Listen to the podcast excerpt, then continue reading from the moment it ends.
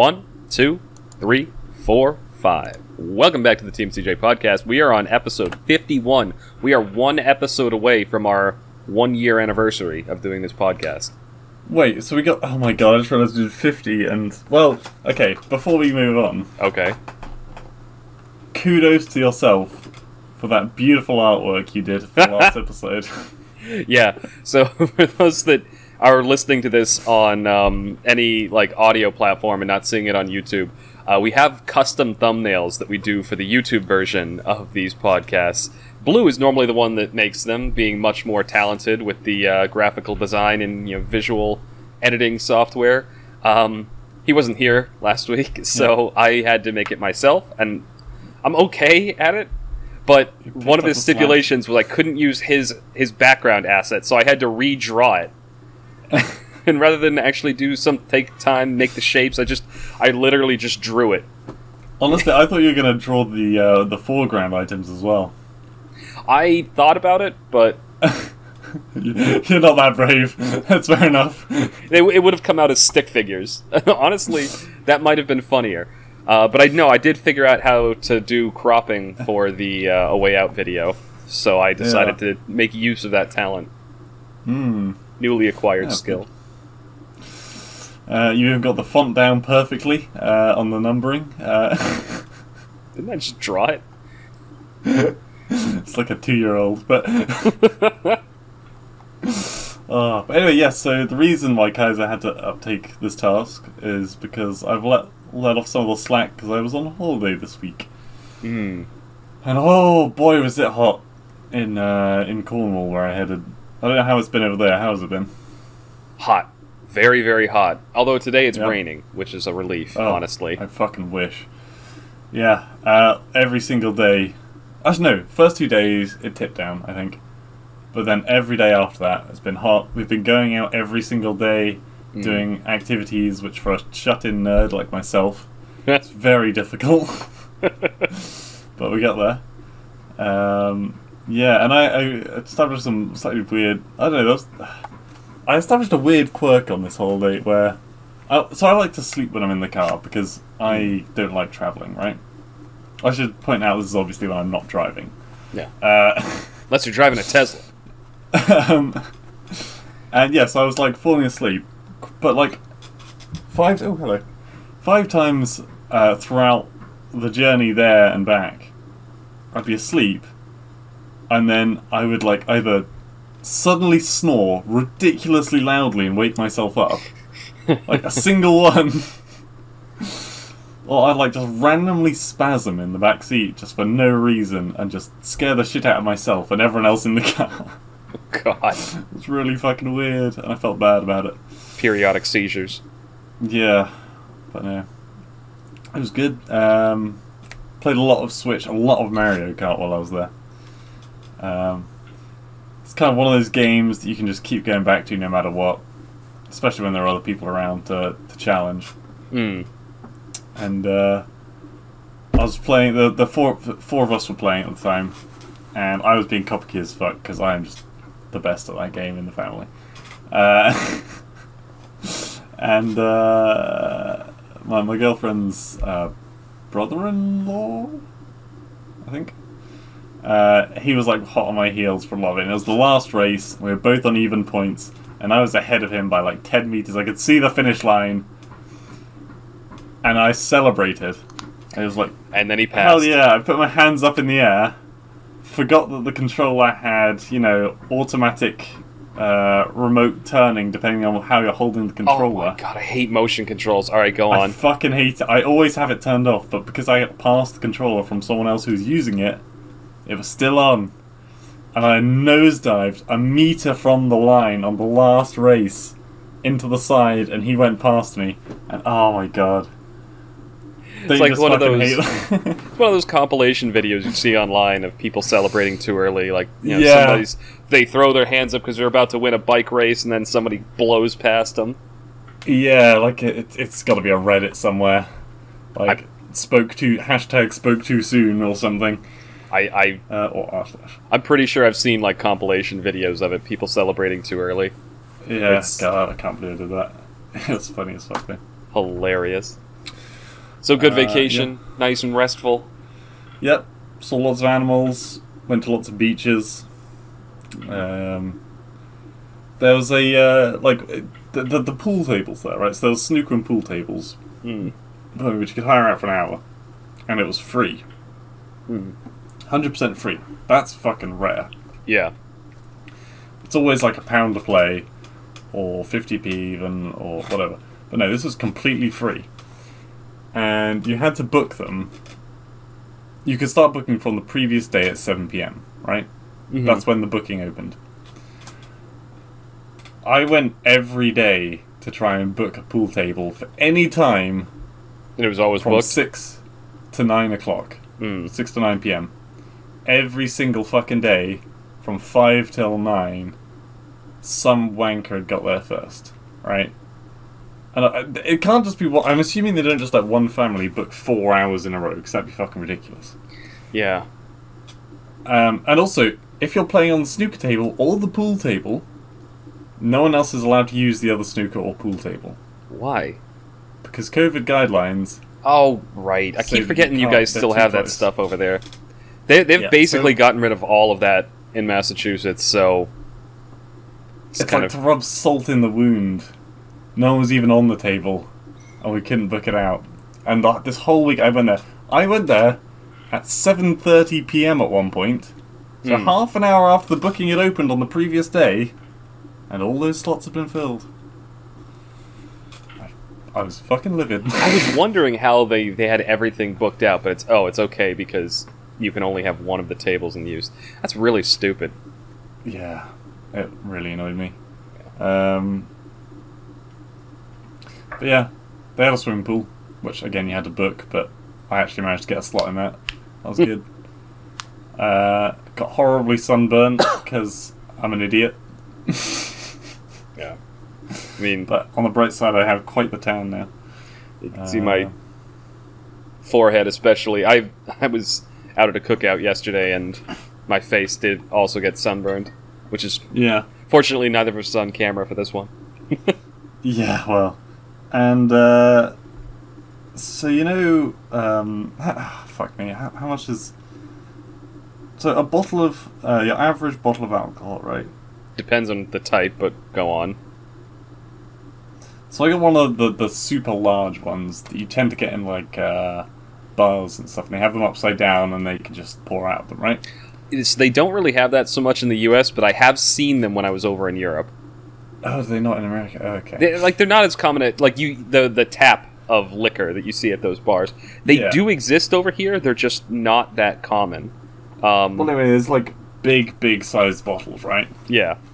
I had one and a half of those bottles to myself across the week. I had about three pints of rum, Jesus Christ. uh, among other drinks. Now, I don't drink much. Um, but, But, on you're on holiday- vacation. Yeah. Yeah, I was like, fuck it. Uh, I drank probably one of the whole bo- whole bottle of that, like so two pints over about one day, I think. It's interesting. Um, Those. Trying to think because I remember talking to somebody um, that from from someone in Europe. I can't remember if it was a coworker or somebody else. May have even been you. Right. But somebody was telling me.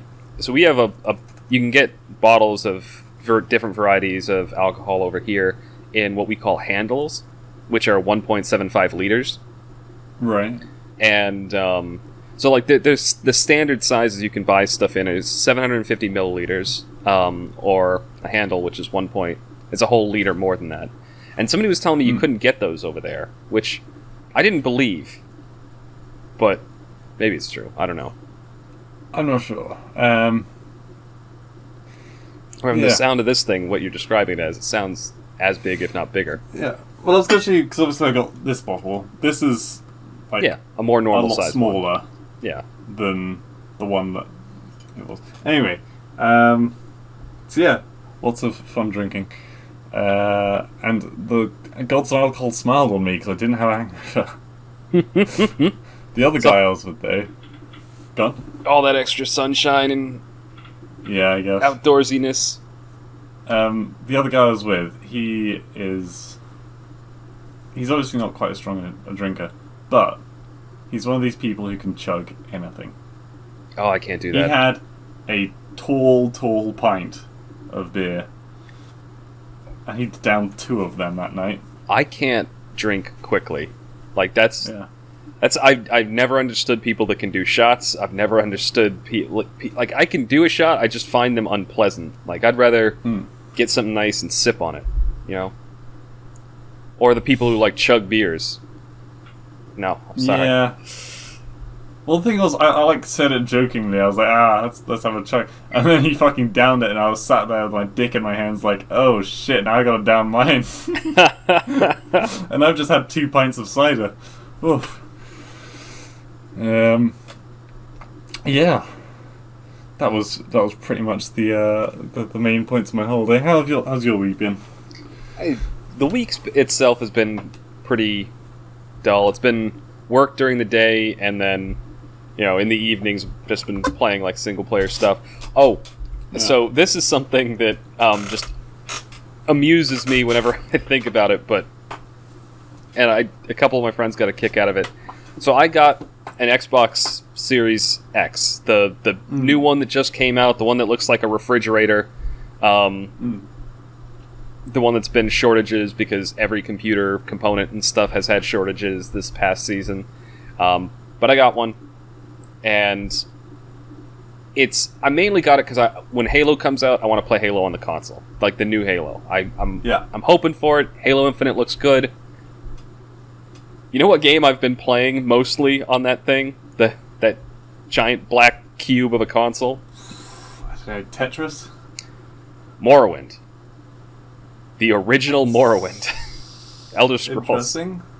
It's I found my old original Xbox copy of Morrowind Game of the Year edition, and I was like, I wonder if this is this thing has backwards compatible works, going all yeah. the way back to the and it does. I can Nice. so I have been playing an original Xbox game that I I played in high school Yeah. on, on this brand new fancy console.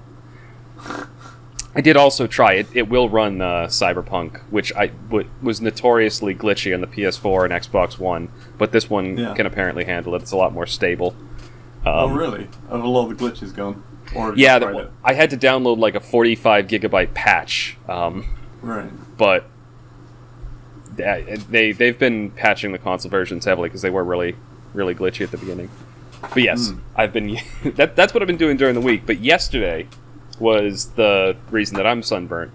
Um, finally, a bunch of my college friends and I, for the first time in like a year, we've all, we all got together and did like a uh, cookout at Oh, nice. one of my friend uh, one of my friends and his his wife. They they bought a house.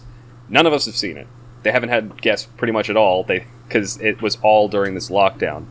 Um, So they were eager to have people over, show off everything around Is the this house. Daddy? Hmm? Is this Daddy?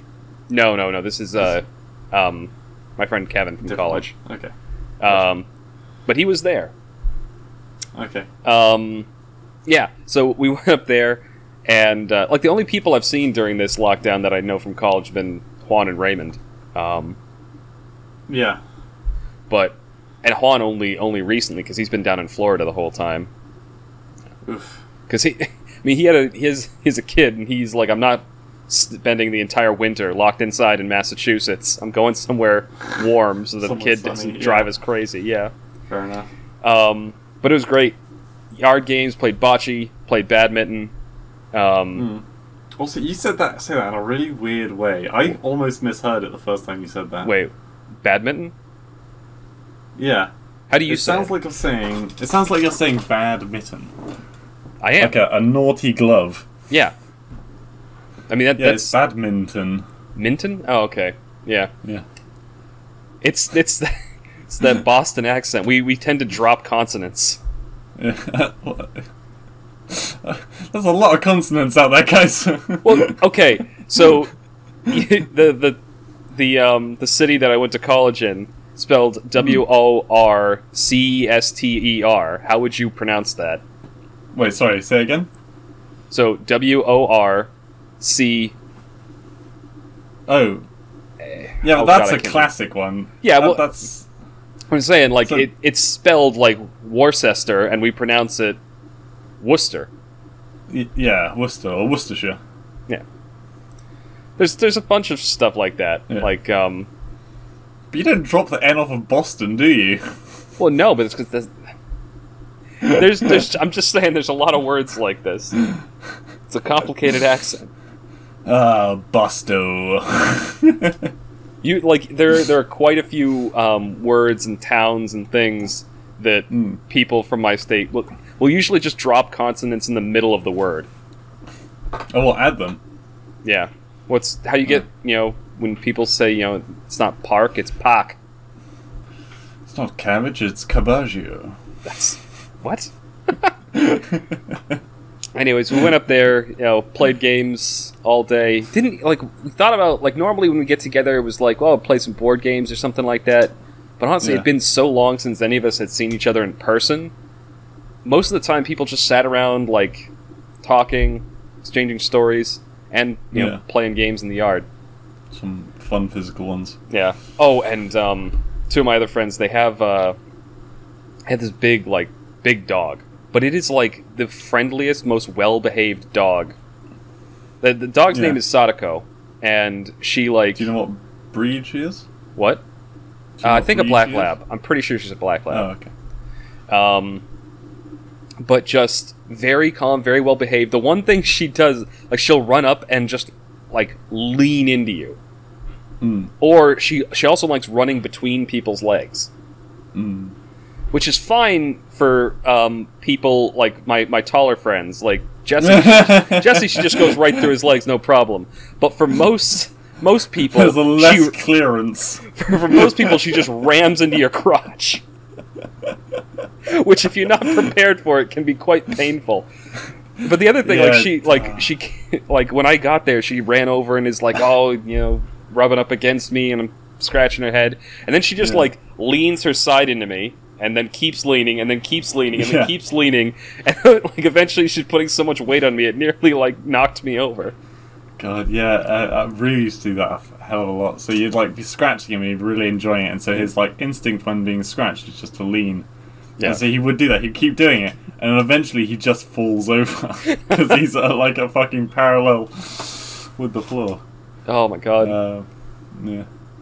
God, but then we got the um, got my brother's cats over apparently today. Yeah, I just saw one walk behind you in your camera, like a not not not recently, but earlier. Like it was like ten minutes ago. I didn't want they to are like little fucking ninjas, um, which is great. 'cause I, love them. Big Maine Coons, big God, cats. there was so Uh, many. whole- go on. I just.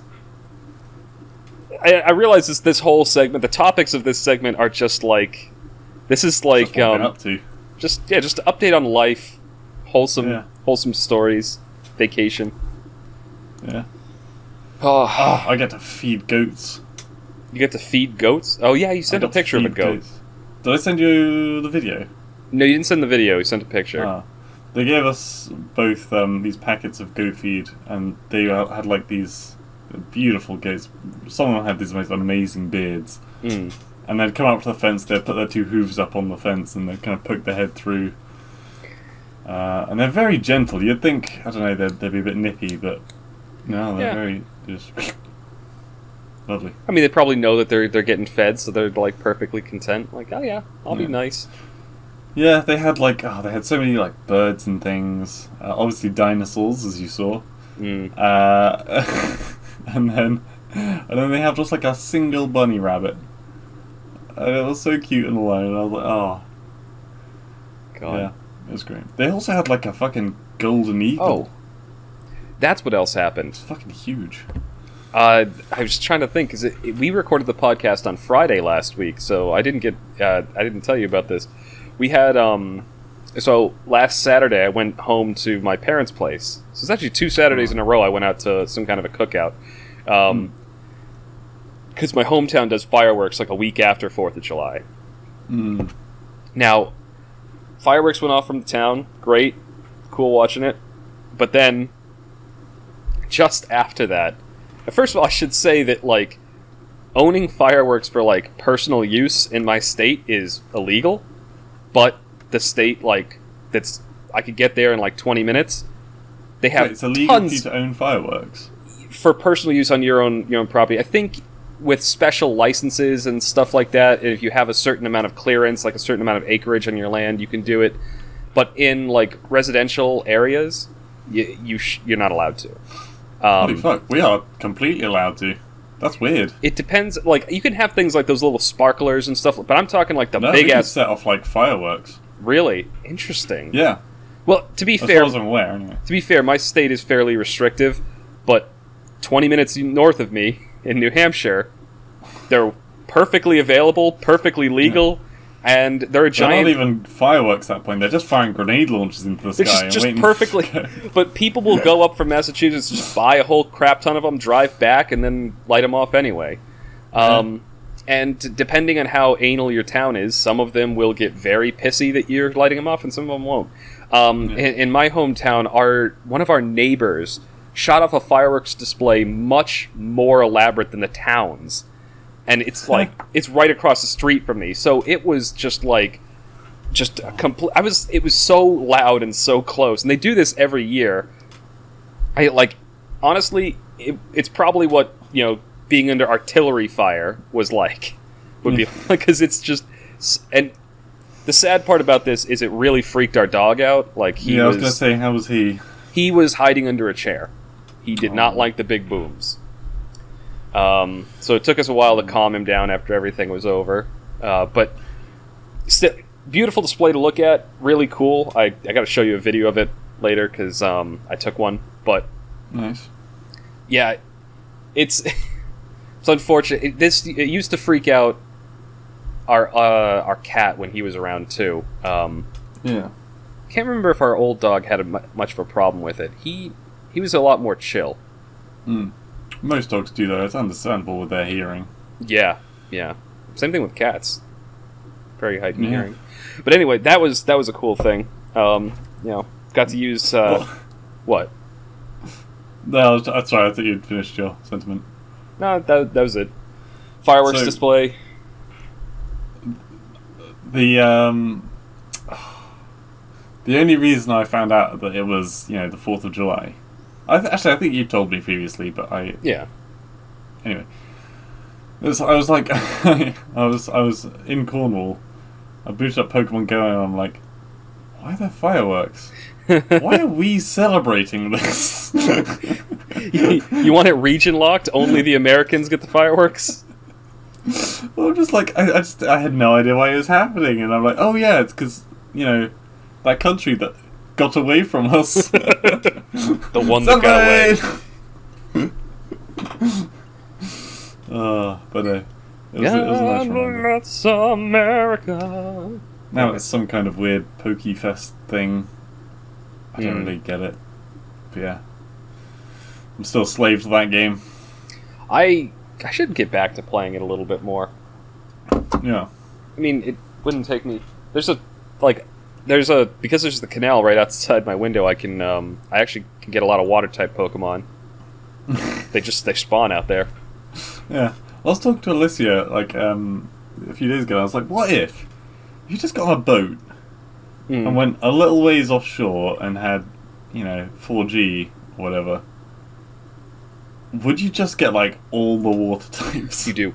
I've done it in Boston Harbor. Oh damn, I've been. that's cool. I, I we were taking a boat out to um, it was a like it was a company event and my company there's there's a bunch of islands in Boston Harbor and a couple of them are like uh, privately owned they they rent them out for events so Hmm. you can have like cookouts and they have like yard games and stuff set up out there like horseshoes and stuff like that um, so my company for our, our summer outing was they they took us out on a boat to that. So I, I was playing Pokemon Go on the on the boat ride out, and I was like, yeah, I was getting tons of them, water types and a few yeah. like flying types. Oh, nice. That sounds pretty cool. Yeah, it's like it's. I I detest mobile games, as you know. Yeah, I'm not a fan either. Um, there are a very there's like I think three mobile games on my um, phone. One of which is RuneScape, so not actually a mobile phone game. Uh, one is like a an AI dungeon uh, it's just a really cool. Uh, it basically makes a story, um, and you can like put in your add in things. Um, and yeah, the other one's Pokemon Go because there is nothing better when you're waiting for a meal to arrive or something when you're out eating. Let's flip that open. There's normally Wi-Fi and a few Mm. Pokestops nearby because it's a restaurant. Yeah, that's Uh, yeah. Pokemon. I think on my my phone, my actual phone phone, I Hmm. have Solitaire and Pokemon Go, and that's that's Hmm. it in terms of games. I do have a tablet, and on that one, I also have Hearthstone, uh, TFT, and uh, Knights of the Old Republic, actually, because they made a mobile version. Wow. It's That actually seems mad. It's actually pretty functional. I mean, the game's the game's pretty old at this point. It came out in the early Yeah. 2000s, so it should be able to run on a tablet. Yeah. Makes sense. Um, no, I was, um, I actually had lunch before I got back to Bath today, and Yeah. uh, me and Lissy were sitting there, and we had had our meal. We both had like a breakfast. She had extra hash browns. We both had drinks, and then some the one of the waiting staff came to the table and put a drink of Pepsi down, and they're like, "Ah, this is yours." I'm like, "Oh, okay, cool." I didn't know you'd ordered another drink, sweetie. I didn't. I thought you did. oh. I guess this is someone else's. Well, it's on our table and it's COVID, so I guess no one else can drink it. Yoink. Yeah, like five minutes later.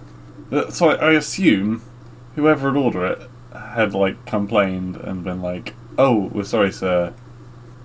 Take the drink to that person." Right. Hmm. Five or ten minutes later, she comes back over again with an entire breakfast, like a big breakfast. And we're like, "Whoa, whoa, whoa! We didn't- Joke's over. this isn't ours." I don't know what. Like, how do you get a table number wrong? It's right there on the table in front of you. could be new wait staff. You never know. Oh yeah, I guess it could, they could have thought it was a different table. I guess, but all the tables around us were empty as well. it was like someone just trying to make us fat. Just trying to fatten you up. yeah, Oh my god. but no, I have no quandary. If someone takes something off my table and puts it down, as far as I'm concerned, that is fair game. Oh, can I? So fun story. Um, this was something I found out during the cookout yesterday. One of my friends, he was doing work, and you know, new homeowner doing work around his house, like trying to, Hmm. like, you know, they, they had some initial issues with like humidity in the basement and stuff, and uh, like for whatever reason they realized they needed a bucket and they didn't have one. So Right. Lowe's, it's a hardware store, they ordered just three generic plastic buckets, right? Mm-hmm. he get the box comes and he opens it and there are four angle grinders like the, it's like a $400 power tool Jeez, what four of them? four of them of an identical an identical angle grinder Wait, hang on. So four hundred pounds each. So one point six Yeah. grand. yeah and so he he called he called them up and was just like uh i ordered buckets and you guys sent me this They're like oh yeah yeah just bring them back to a Lowe's store and we'll, we'll give you a new bucket and he's like yeah okay and he hung up and just bought new buckets he's like i'm not, Yeah. I'm not bringing these back Fuck that. so he's he, he kept one for himself like gave one to his dad gave one to one of my friends yesterday and i think his wife Yeah. gave the fourth one away to one of her friends so yeah, I guess I, it would be kind of weird to you, sell. you don't he didn't even have a use for one but now he has one in case he ever needs it for something It's like that's the kind of thing I was like, oh, this person had a steady income, and then they suddenly started selling angle grinders, and now they're a lot more. What kind of racketeering is going on here? i mean i've had mistakes like that before and most of the time big companies like that it costs more for them to take it back and restock it so i mean there, there's there's always going to be some maybe not with something that expensive but and it, hmm. de- it depends on the scale of the company like for amazon for instance there have been times where um, like they've lost a package and i've called and i'm like hey this package didn't come I've, it's been like two weeks and they're like okay yeah yeah and they'll just send a new one That's Um, what they tend to do, yeah. but the thing is, a couple times that package must have gotten lost in the mail because it shows up like after Showed that. up late. Yeah. So, like for instance, the uh, po- the 3DS games, Pokemon Sun and Moon, I had two copies of each of them because I bought I bought both of them. The package never came, and then I called them. They they replaced it, Oh. and then both packages came. And so I so I gave I gave one copy away to a friend as a birthday present. I still have two copies of Pokemon Moon. Um, Damn. But because like Gotta yoink that one. I'm over there. if you, hey if you want it, I'm, I'm not gonna. I don't. I don't have two D three DSs. right, I finished the first one. Now I'm moving on to the second. It's the same game. Oh my god! But yeah, it's this time it's I'm going to take the female character as a main character. I it and stuff like that doesn't happen too often. Um, Like they're they're pretty pretty good about it most of the time, but every now and again something like that happens, and like every every retailer has uh, what they call well retailers and restaurants they have what they call like you know breakage or loss, and Yeah. so they they always assume that a certain percentage of the product they have in there are either going to be broken, they're going to be damaged when they come in, they're going to be you know potentially stolen. They do have departments called loss prevention that are there to like make sure things don't get stolen or purposely broken yeah, by bit of extra manpower. yeah, but it's it's part of the it's part of what's considered overhead. It's all worked into the price of the things that you're buying at these places Mm. For the most part, and it, that's it, it applies more to like really really big retailers than smaller ones. Like if you have like a mom and pop shop, their overhead it's going to be a much thinner margin, so Yeah. it's a lot worse. But yeah, I'm, I don't think I'm going to be spending anything for quite some time now. After the Holiday really fucking emptied my wallet. That's what they tend to do. yeah. Oh, but yeah, I'm, I'm just I'm glad to be back in a nice cold room without. Well, actually, I got, I'm back to work tomorrow, so there is still responsibility. But I took tomorrow off work because Uh. I've had two weekends in a row where I've had a very very busy Saturday yeah, um, and I'm really glad I did because I'm tired and sore today. So I, I'm gonna today is gonna be nice, take it easy, and then tomorrow, not gonna go into work, just chill out some more. Probably play some more Dyson Sphere program. Well, that's what I'm going to be doing that tonight. I've been looking forward to that so much. I've got to show Not you even the. because Uh, of like any interesting action stuff that could happen that's new. I just want a nice, chill game like Dyson Sphere to play. I've just been yeah, I've been having like, I've been having like a TV show up on my other monitor, something on Netflix or Amazon, and I've just been like building my factory. I'm I'm so I've taken my naming scheme uh, for those that people should be aware if you listened to our episode from last week. Um, the uh, Dyson Sphere program is a factory building game, but you know on a planetary scale, so multi-planetary, multi-systems, with the goal to build a Dyson Sphere to harness the full power of a star.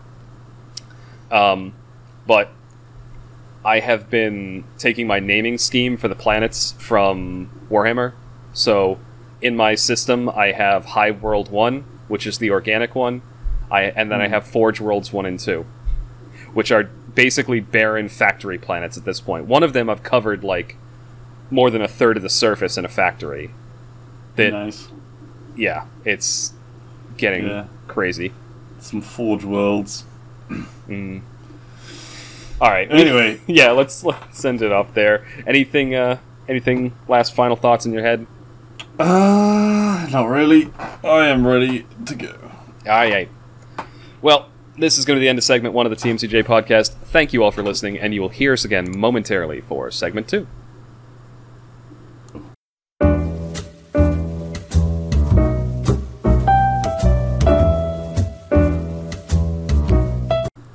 Welcome back to the TMCJ podcast. This is segment two, our media segment. What was that noise? God damn it. I went, Potato. Oh, oh my god. All right. this is, like I said, this is our media segment. Uh, obviously, since Blue is out on uh, vacation this week, uh, we did not watch a movie together, but No. I have been watching quite a bit of things while I've been playing Dyson Sphere program. Um, Mostly some older shows, and um, I've also been playing quite a bit of Morrowind, so I wouldn't mind talking about that a little bit, because I'm definitely getting a lot deeper into the lore of that game than I did when I was a, a kid playing it because I had a lot less Uh. patience as a young teenager. Um, so let, just to, to start off with the two shows that I've been watching the most while playing Dyson Sphere, both of which I've seen uh, before, are the um, the rebooted Doctor Who, um, the the first few seasons of it, and From then Eccleston? That one, and then later David Tennant. Yeah, Eccleston, Tennant, Smith. Yeah. The, the Uh, Tennant the Tennant oh. episodes are definitely the ones that I liked the most. Yeah, Um, I think beyond like they had really good actors, they had really good writers, Yeah. and they had a massive budget because the Eccleston one was also really fucking good. Yeah, because it, it it hit all the, the things. I did like Yeah. some of the lines Eccleston had in the first season. Like she she questions like why he has a northern accent because like all the other doctors had more of a, a southern English accent. Um, And he's like, a lot of places have a north. it just it was just such it was such a throwaway line, but it always amused me when he that that like- bit there. Huh. yeah. Um, Um, but no, also so seeing some of the, the like I don't know if you you, you I see you watched the very first episode, of course, Mhm.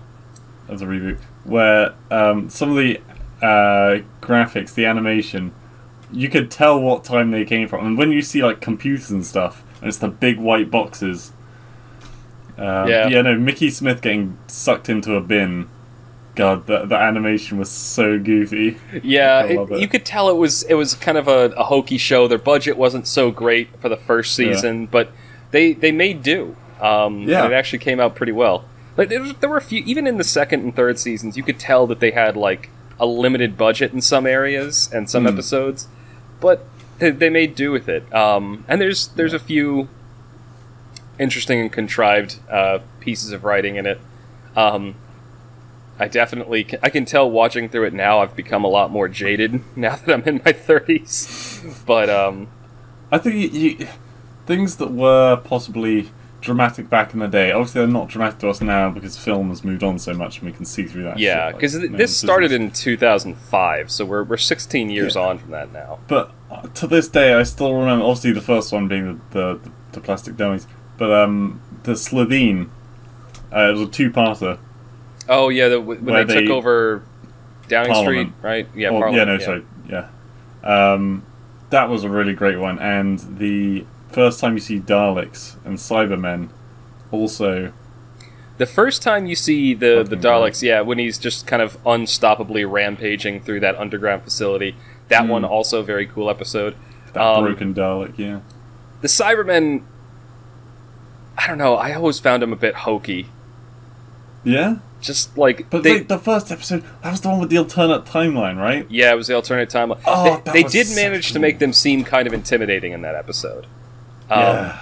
Marching one- across the lawn in the dead of night, yeah. people screaming. I, I don't think I should. Well, maybe I should quickly um, step back and explain because not maybe not everyone has seen Doctor Who. It is a British show, and I feel like it's probably not as big over here in the U.S. Um, Oh, no, it, it did get it did get big. No, I'm, I'm Yeah. especially where I went to college. Like almost everyone. That's the reason I, I I first heard of it in college, which again was a few years after it had started airing. And I, I remember uh, Jesse had been like watching it. Uh, he was hanging out in our dorm room, and um, I saw him watching. I was like, "What the hell is this?" And they were already on the Matt Smith era at that point. Oh god, And um, you missed the Tennant era. Oh my god. I well, I started from the beginning, so I had to go back because when I first heard of it, The it was the 2000. It was 2010 when I first heard of it, yeah. and at that point, it had already been airing for four or five years. Mm. So I went back and I watched it. Loved the Tennant era.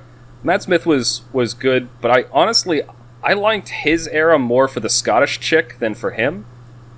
I was never a fan of her, Amy Pond. Yeah, I mean, Amy Pond. Yeah, I don't know. I, I kind of liked her. I so I liked her more than- I liked her more than the Doctor in that era. I really liked. Uh, to be fair, Rose because she was pretty hot.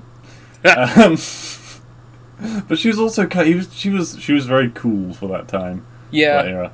she was Uh, also just like she she gave off the vibe of just being like a normal person very well. Yeah. And someone who I never thought I would like until I actually saw them doing it, and then I was like, "Holy fuck, this person is gold." Catherine Tate. You talking about the the older redhead chick? Yeah, the comedian. Oh, she's a comedian. I had no idea. Uh, I think she is. She's been in other programs. Um, I've seen her in other things. Uh, but yeah, no, same same person. I I thought I was gonna hate her. yeah. I honestly, from the very first moment she showed up in like a spin-off episode, like before she actually became a companion, Yeah. I did hate her. And then she, but she grows on you so well, like over the course of the series. It's no like with a lot of the previous companions. A bit. It's a bit you know sex, drugs, and rock and roll.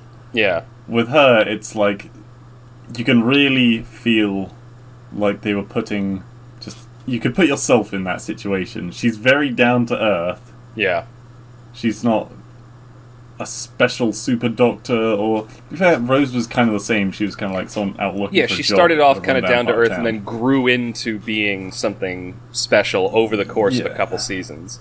When she got the whole god powers thing in the, the TV station, which was another great episode, but I didn't really like the whole uh, taking the TARDIS into her system kind of thing.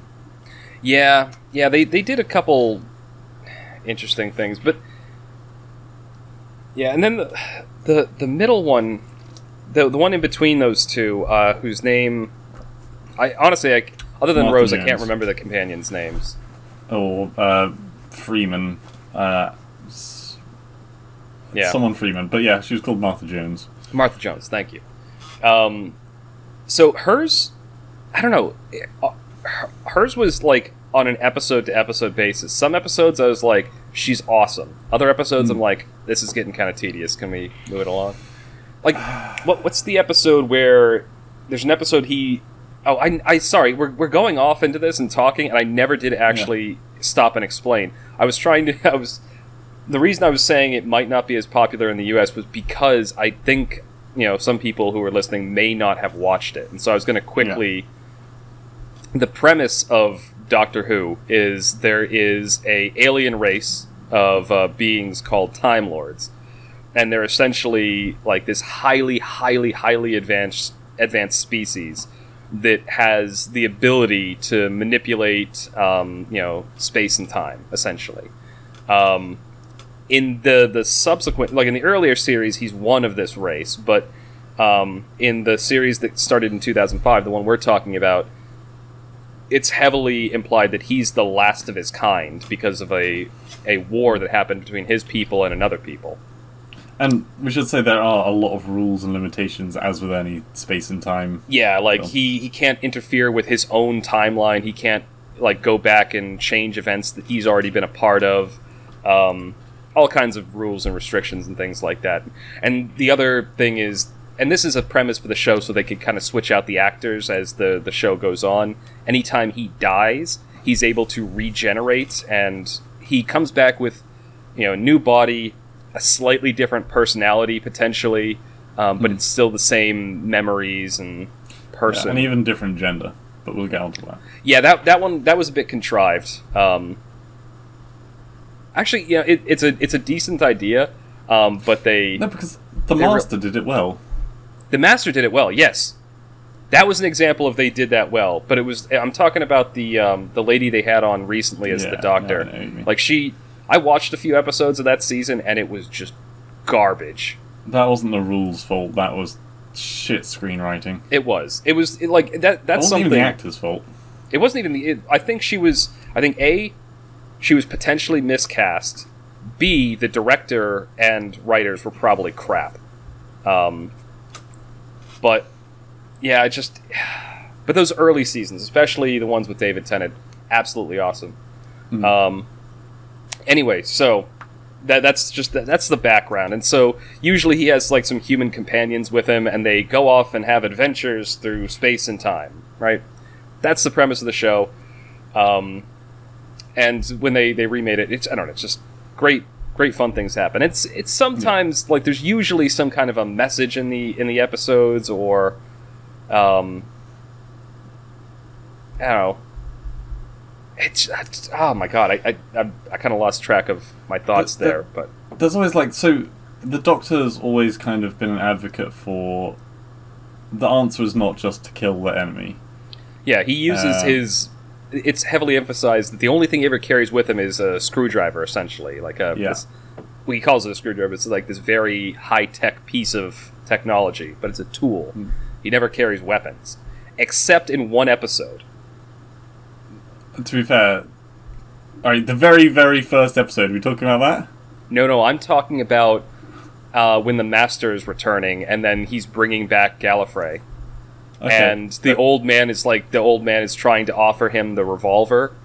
Um, Oh yeah, yeah. yeah. and he's like, "No, no, I'm not going to carry." it." And then he finds out that the Time Lords are coming back, and that Gallifrey's returning. He immediately grabs the revolver. yeah.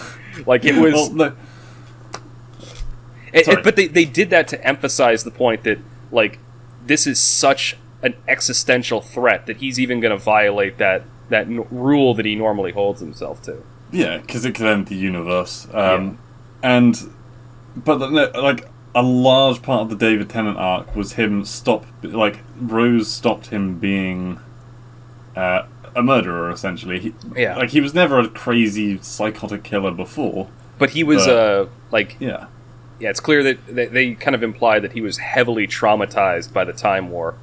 Yeah. Literally, the very first scene from the revamped Doctor Who, the first time you see the Doctor as Hmm. Christopher Eccleston, Yeah. he's carrying a brick of C four and he blows up a building. Yeah. Oh, Like- I'd completely forgotten about that. Yeah, he he li- he literally says C four, and he's carrying it along with him. Granted, there's no one in the building except, well, I, I guess aliens. Technically, Yeah, those weird mannequin things. they're not aliens because they're reanimated. So I guess it's okay, but it's a very violent way of going about something. Yeah. And you get peaks of that throughout the, the revised series that like unlike the his previous iterations when the show was around in the 70s and 80s like this is very much a man who has been like scarred by going through that experience of of you know the horrors of that time war. And uh, even in the bad parts of Doctor Who, there are the occasional bits of gold. Like as with any company, when they find something that's popular, they milk the shit out of it because they're Yeah. a business and that's what they do. Fine. That's why Daleks and Cybermen are no longer scary whatsoever. In any way, because they use them repeatedly. yeah. Uh, and it was great for the first few times they used it, but now shit. The Weeping Angels were a Absolutely amazing. art. Oh yeah. All right. That was So- David Tennant started, and I'll let you go. for yeah for for reference this is one of the enemies monsters that show up in the series and essentially they look like statues like statues of angels. And they're they've got their you know hands covering their eyes. And the idea is like they're they're a creature that will they they will attack you but they can only move when they're not being observed by another like living creature Hmm. so the idea is like if you blink, and they're extremely fast. If you blink, if you look away, ah, that's when they get you. Mm. Um, and when they get you, they throw you back in time and absorb the energy of like throwing you out of your place in history or something like that. And that's how they feed. Yeah. And so that that's again what makes them horrifying is this idea that if you look away, that's when they're going to get you. Yeah, it's such a brilliant concept because it's based on like everyone has to blink blink as much as everyone has to breathe. And so you're sat there in front of the TV, eyes glued on it, trying not to blink. And then you're kind of terrified, even though you know it's a show, especially if you're a kid, it is terrifying. I saw that episode when I was in my early 20s. Hmm. And I won't lie, after watching it, I felt uncomfortable around statues for a while. Yeah.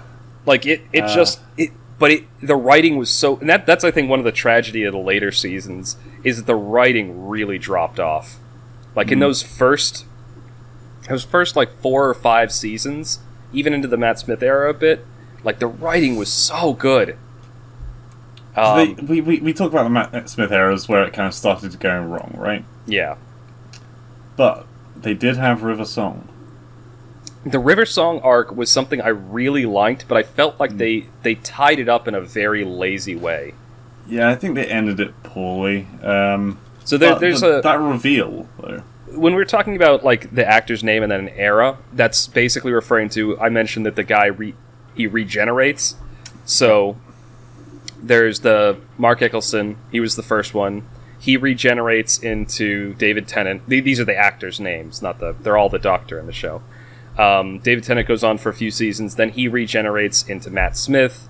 Um, so when we're saying the era, it's what actor is actually playing the Doctor. So in, throughout the Matt Smith era and part of the David Tennant era, because she River Song shows up first in his thing with the library. Yeah. Um, there's this other woman who's meeting him, but all out of order.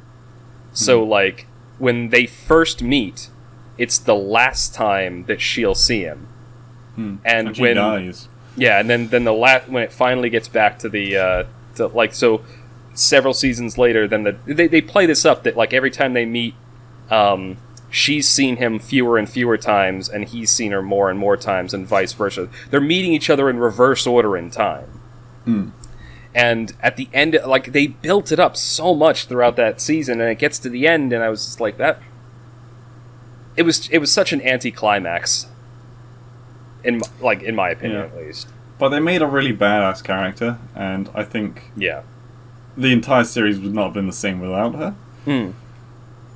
She definitely added a lot to it. I agree. Yeah. Then they tried to add the uh, the forget me creatures. Do you remember them? They were like me. Slender Man. oh yeah, yeah, yeah. I yeah, I remember him. That, in my eyes, that was them trying even harder to milk the Weeping Angels because they are the same as the Weeping Angels. If you look away, you're in danger. Yeah, it's it's one of the, they, but it's the same. It's a bit more insidious than that though, because they don't. They just a, these were creatures, right? That after you stop observing them, you completely forget they exist. Hmm. So, um, like, basically, the idea is they're they're always around and constantly manipulating people and trying to influence things in their favor, and no one knows they're there because the moment you don't look at them, you forget they're they're there. So people are like writing on their arms and hands and stuff to try and like remember that there are these things around them and Yeah. um, it's it's an interesting concept, and I thought they, for the most part, they handled it well. But you're right; they, they probably are trying to go for the same feeling as the Weeping Angels. They did revamp the angels, though. I thought in one episode where the uh, the image of an angel is an angel. Do you remember that part? Yes, that's that's in Matt Smith as well. When they, they were at some kind of a Yeah. dig site, and yeah, th- with a religious group of soldiers. Yeah, it was it was that was interesting how they did that. It was um the the Catholic Church had become an armed force in like the year four thousand or something like that, or where Yeah. wherever they were in the future. Very American. um, and yes, going through that forest uh, with a blindfold on, pretending you can see the angels. That was quite an intense. Um, that was pretty much a whole episode. Was that? God. Yeah, I do. I do. Hmm. But yeah, so I, it's been because I've seen most of the series before.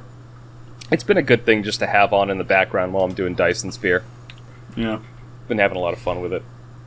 Um, yeah, sorry, I we totally got caught up, but we can keep Well, on talking about we, this. if we you want. could What do you want to honestly because it's it's a good series. And when I when I we're talking about the light the writing getting lazier, Mm. there have been two eras since the Matt Smith one ended.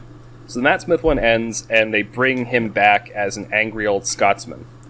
Again, um, a great actor, Amazing actor, and honestly, I watched those series Mm. just because of that actor, because he's he was fucking awesome. He was, and they also had a comedian. Um, and wait, no, did they have a comedian? What was the assistant? It was Uh, it girl. was the the woman, the souffle person. souffle girl. Um, yeah, I I can't, can't remember. her I think it starts with a C. Clara. Clara. Clara. Yeah, she was pretty good too. She wasn't bad, but the fact that I can't remember her is kind of telling. The problem with her was she was like, unlike a lot of the other assistants that kind of grow over time. Like Rose started out as just a normal person, and slowly became Yeah. cool and awesome. Same thing with the um, other woman, the redhead. Um, Catherine Tate. Yeah.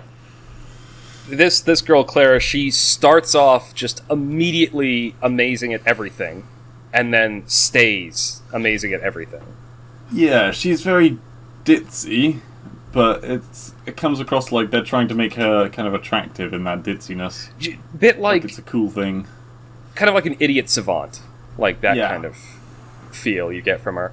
And in some episodes it works, and in others it doesn't. But it does mean that she doesn't really have a character arc.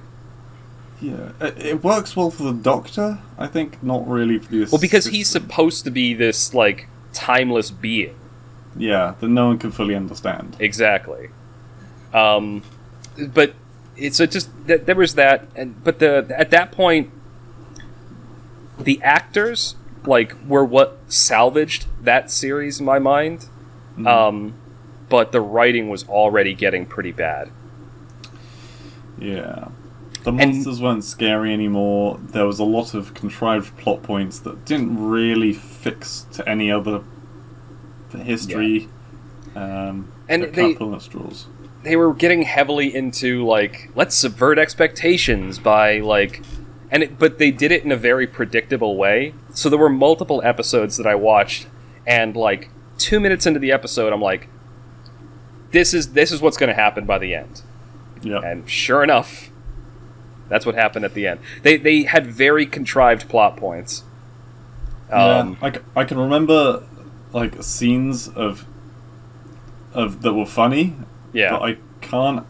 I'm really struggling to remember any actual episodes. There was there was a hilarious episode with the because the doctor is uh, I can't remember his name that old the old Scottish guy that was Capaldi. playing what Capaldi. oh Capaldi yeah so him he was locked in a jail cell with Robin Hood and the two of them are just arguing and shouting at each other hilarious scene the episode was kind of so it was an episode where they they find themselves in a scenario that is literally the Robin Hood legend, Sheriff of Nottingham, Robin Hood. It turns out all to be some kind of an illusion, and it's not really real. But but he ends up locked in a, a, a jail cell with with Robin Hood, and the two of them are like arguing and shouting at each other, and it's just hilarious. Capaldi does a very good like angry person. Do you remember now? I first of all, I thought you were talking about the one where the three doctors are in the jail cell in the same That's a good one. Yep. Mm, he's not bad. Um, I mean, and I, well, I was just happy to see David Tennant come back. that's true. Um, and the other one I thought you were talking about was the uh, Vikings one, but I think that was actually the lady. I, think I lady. don't remember that episode. Yeah. But anyway, so they um so that that era happened and then there was the the, the current one where they decided to gender swap the doctor, which again, they've done previously in the series that established that time lords can regenerate in as either gender or whatever. um and cuz the one of his primary rivals, another surviving time lord called the Master, had regenerated as a woman in like a previous season. And it was actually like a good plot twist. It was like sorry, you Two very important things. I, I, I want you to remember that thought. okay, go. First of all, I think before we get on to that new doctor, I think we need to talk about the assistant that came after Clara and before that. Um, Who was it?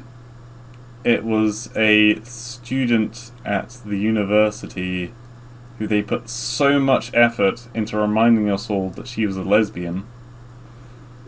I completely blocked her out of my mind. Who is this person? Um, I think the first episode she's in, she like looks into it. There's like a water girl that's following her around the universe.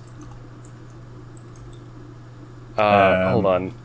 I try to remember. Uh, she she was in the episode with the Romans. Oh my god, yeah, I completely blocked her out of my mind. Yeah, that that that that was in my eyes the beginning of the real decline because they got into ethics.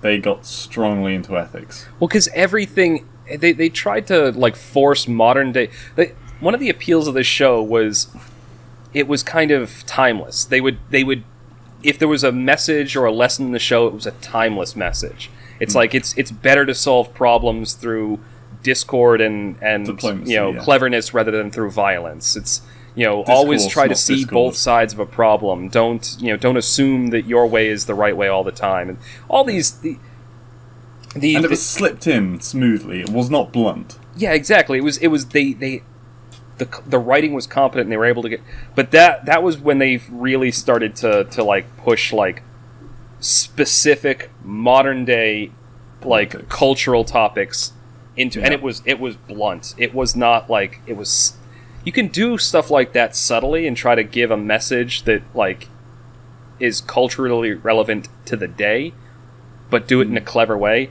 This was like like grade school level writing the way that they did this. And so that happens. And you're right, they do remind us she's a lesbian like every other episode. Yeah. Um, and also, you mentioned the the master. I don't know if I feel like we should talk about the master Yeah. after because he starts all the way back at Tennant, and I Yeah. think he deserves his own segment. yeah. Honestly, he's yeah. He's got his own thing. But anyway, so they they had done the whole like Time Lords can regenerate as either gender thing before, and it was handled very competently with the Master, the other Time Lord. Um, this one again, it happens again, and this time it's the Doctor. He regenerates as a woman, um, which again could have been handled very well, but I don't, and I don't want to blame the actress because I've seen her in other things and she was pretty good, but yeah. in this, it was just god awful. Like, and I, I, I want to because because I've seen her act well in other things. I want to believe it was like the director Hmm. that whoever was directing this and potentially whatever script she had to work with that made it shit. But it was just awful. Yeah, I've not seen many episodes of the new series. I've seen them on occasion when I've been like around friend's house. Kind of I've thing. I I watched part of the first season that she was in and then stopped. I, I've seen Yeah. like people talking about subsequent episodes, but I've just I wasn't Well- going to waste my time sitting through it. I think you've seen a certain episode because I believe we've spoken about it on the podcast before, where she is on a like uh, leisure pleasure planet, um, with her three companions. Right, Do you and know what I'm talking about? is is that the one where something about a virus in a bag of chips or something like that? Yes. Yeah, I I vaguely remember it.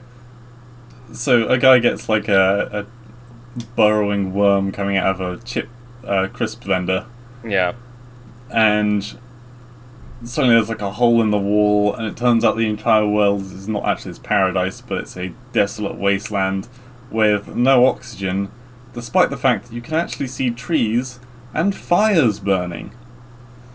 Um, which require oxygen. which Yeah. require and I literally like I was at Alicia's house with her family and I literally burst out loud, loud laughing at that because that was so stupid. And then they're like oh my god what's this weird writing on the wall? It's Polish.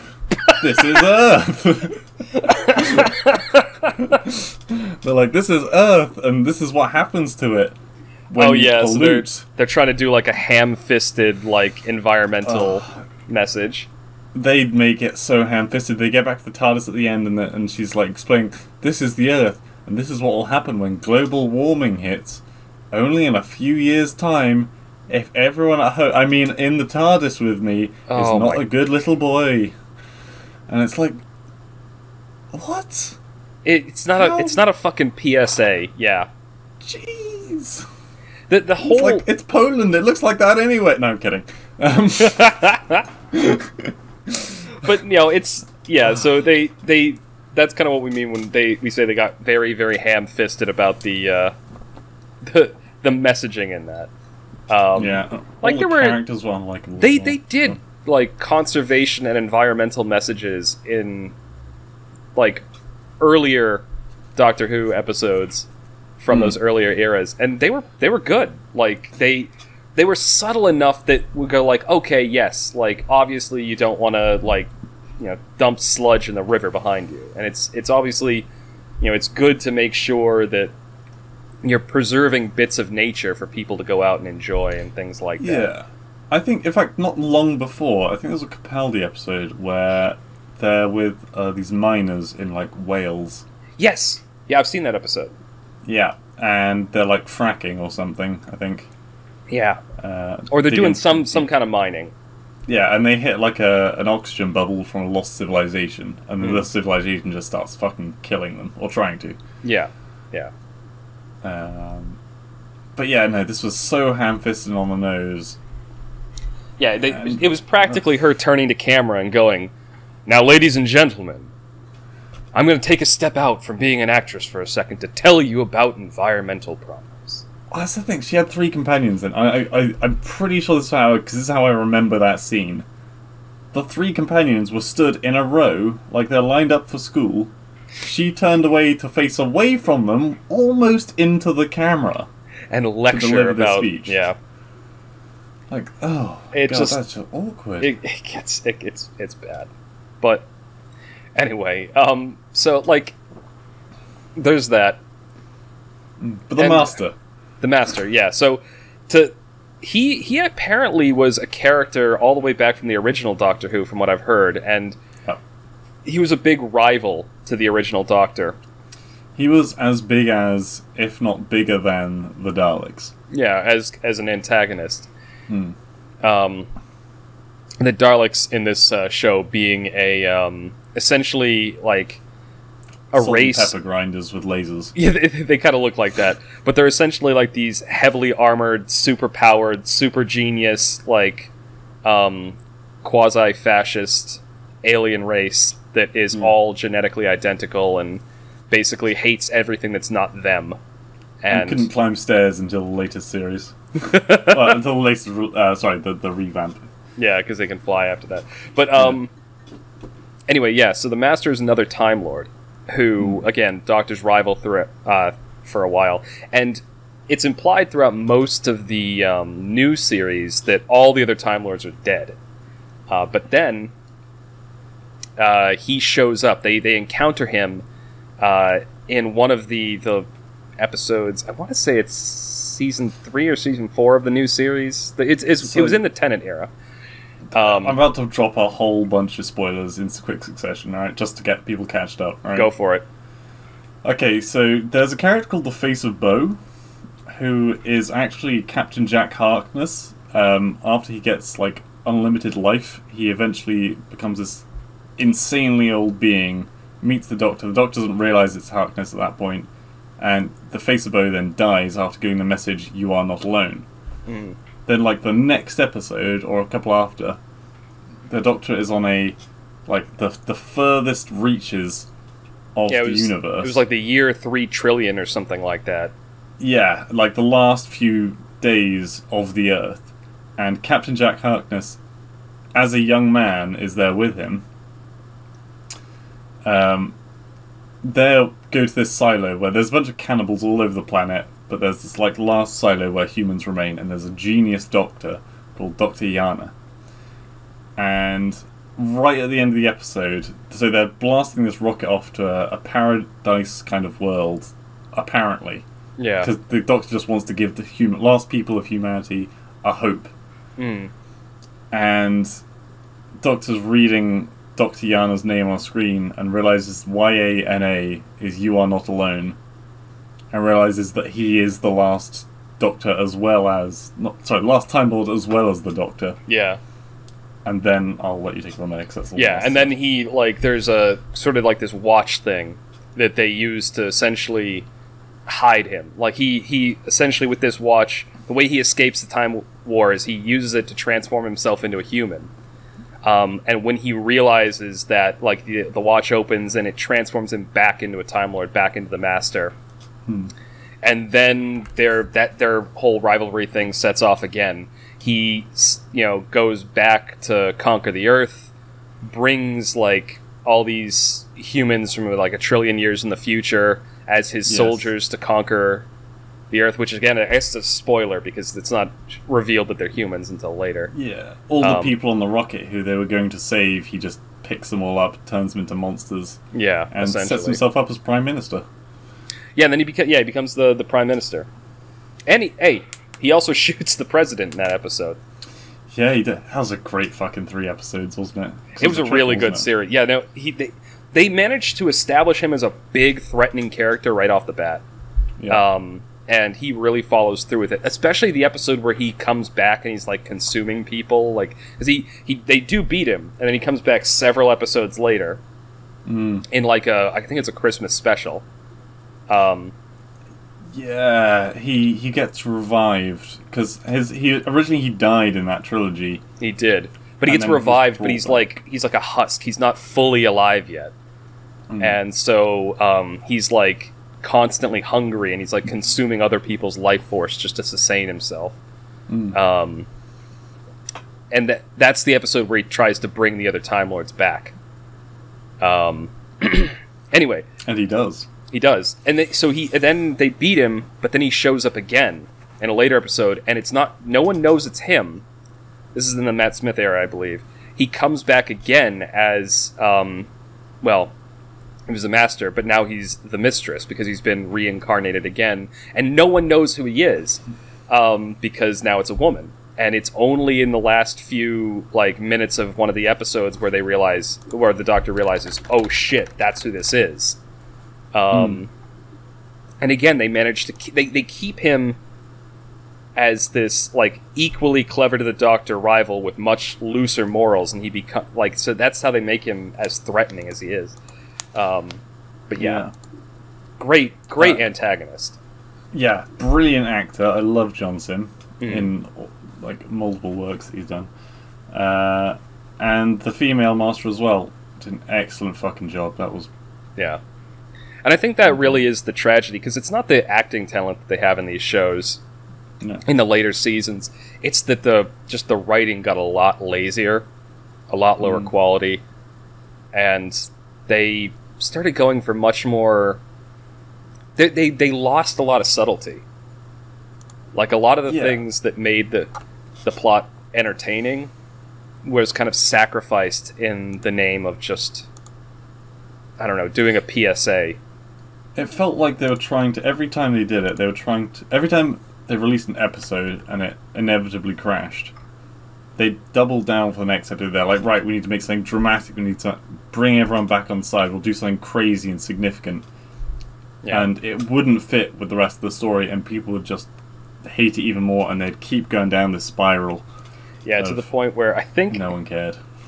I think one of the things they changed so it was established the doctor can only regenerate a certain number of times, Yeah. and that the first one was the first one, but they changed it so now he's he's regenerated a billion times, and actually he's not a time lord he's a tiny black girl that was a weird rift in time and yeah this this is like one of the more recent ones they did He's a tiny black girl now? that's how he started. He started as a tiny black girl, and then he was experimented on, and then he regenerated a million times, and now he's. The, the, the, it's just gone off the deep end. So he, he had from the beginning that it was said that he has twelve regener. Any Time Yeah. Lord has twelve regenerations. Uh, it got to the Matt Smith era, and he's in a, like a Christmassy town. And I'm not surprised you don't remember this because it was a really bad episode. Yeah, it was. But I have seen that Uh, episode. And he's like in a bell tower, and he's screaming, and he's like, "Oh, just give me one more life," and they just give him one more life because Yeah, again, bit contrived, but I could see what they they wanted to keep the show going, and they needed a way to. And I think that's establishes why he regenerates as like this older, kind of more decrepit version of himself. Um, but you know, it's, it's changed from being a thing where it was a biological thing, where Time Lords, that's just a Time Lord's lifespan. Yeah. You just get 12 lives, you're dead. And now it seems to be more like a. You go down to your local precinct and ask for another life, please. Uh, So you fill out fill out your life taxes. application form, and then we'll- Yeah. Like, oh Yeah. shit, I'm late with the paperwork, I'm gonna fucking die! yeah. They, again, they they did. There's a lot more contrivance in the later series. Yeah. yeah. Anyway, But we, we anyway, actually yeah. filled up this entire segment just talking about Doctor Who. Yeah. Well, it's something we're quite both quite passionate about, I think. I mean, it's it's a very enjoyable series. I like. I, I really, especially those first few uh, seasons, like after it was rebooted or restarted, I should say. It wasn't rebooted. It was just continued from the older series. Um, yeah. quite good. Yeah. And it's just, it's a shame that um, the the writing quality has dropped off so much. And we got up next, we got another fantastic story, which is both close to both of us. Yep, I'm going to be finishing up the synopsis and our discussion of The Golden Son, the second book in the Red Rising trilogy. So, yeah, look forward to that. Uh, but yeah, this is going to be the end of segment two of the TMCJ podcast. Thank you all for listening, and you will hear us again momentarily for segment three.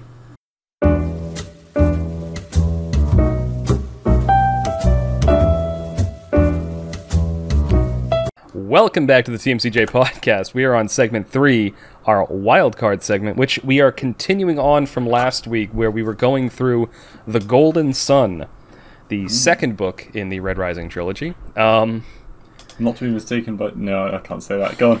oh God. Um, wait, when when I left off last week, I believe the last thing I had talked about was the uh, attack and their escape from uh, Luna. Um, yeah. so to quickly They- summarize, sorry. No, sorry. You summarise because I, I forgot what what we got. Yeah, to quickly summarize, sorry, I just hit my mic because my chair is slowly sinking and I needed to put it back up. Um, eh, this chair's old and it's starting to go, so it's the hydraulics aren't exactly working. Um, so to summarize, in um, the second book of the series, we pick up with Darrow, uh, who is at the academy. He's commanding a ship. Um, he loses his last battle uh, between him and one of the people from the Bellona, a rival house. Um, and barely escapes. Tons of people on his ship die, and when he's back, you know, kind of sulking that oh, I was so close and I, I lost. Um, those same people like you know beat the shit out of him and then pee on him, and because of all this humiliation, uh, you know, the guy Augustus, the uh, Arch Governor of Mars, was like, yeah. Sorry, I'm going to sell off your contract. Uh, can't have you around embarrassing us. So they go to the moon at the moon there is you know he meets up with some old friends talk to some old people um, he tries to find ways to get a friend or someone he can use to buy his contract of service um, he also meets up with the sons of ares again they inform him like the but specifically harmony the wicked violent red um, she convinces him using videos from when his wife was hanged that he should go in and suicide bomb the Golds. He knocks out Roque, one of his friends, because he doesn't want him there getting blown up. Um, and then when he is at the dinner, there he finally like something clicks in his mind, and he's like, "No, just blowing these people up isn't going to solve anything. Like you know, there's there's one way to destroy the society." And so he goes over and challenges uh, the guy who was his friend, but now is his bitter blood rival, Cassius. Um, you know, kicks over a glass of wine into his lap and you know challenges him to a duel. So they have a big duel. Cassius is winning it first, and then Darrow reveals that he'd trained with this legendary swordsman, and then kicks his ass and chops his arm off. Um, f- he's stopped from killing him by Mustang, the the love interest from the first book, who's kind of who actually came to this thing on the arm of Cassius. Uh, she stops him, reminds him that you know he's he's better than that. but then there's like a big brawl happening because the sovereign tries to stop the fight and stop the killing, and everyone's like, "No, you're violating your own rules." And it breaks out into an all-out fight between the two families and those families' allies. The Augustus family they escape, um, and then they see out in the yard and stuff there are other families hunting down other families and like people getting you know killed and slaughtered. People are just taking the opportunity to settle old grudges while they can, while the violence is going on. They manage to get back to their compound, um, but uh, oh wait, no, no, I did things out of order. They get back to their compound first, and then in the middle of the night they realize something's wrong um, because people have uh, gone missing or something. No, I think they went. I think they split up. They split up. That's okay.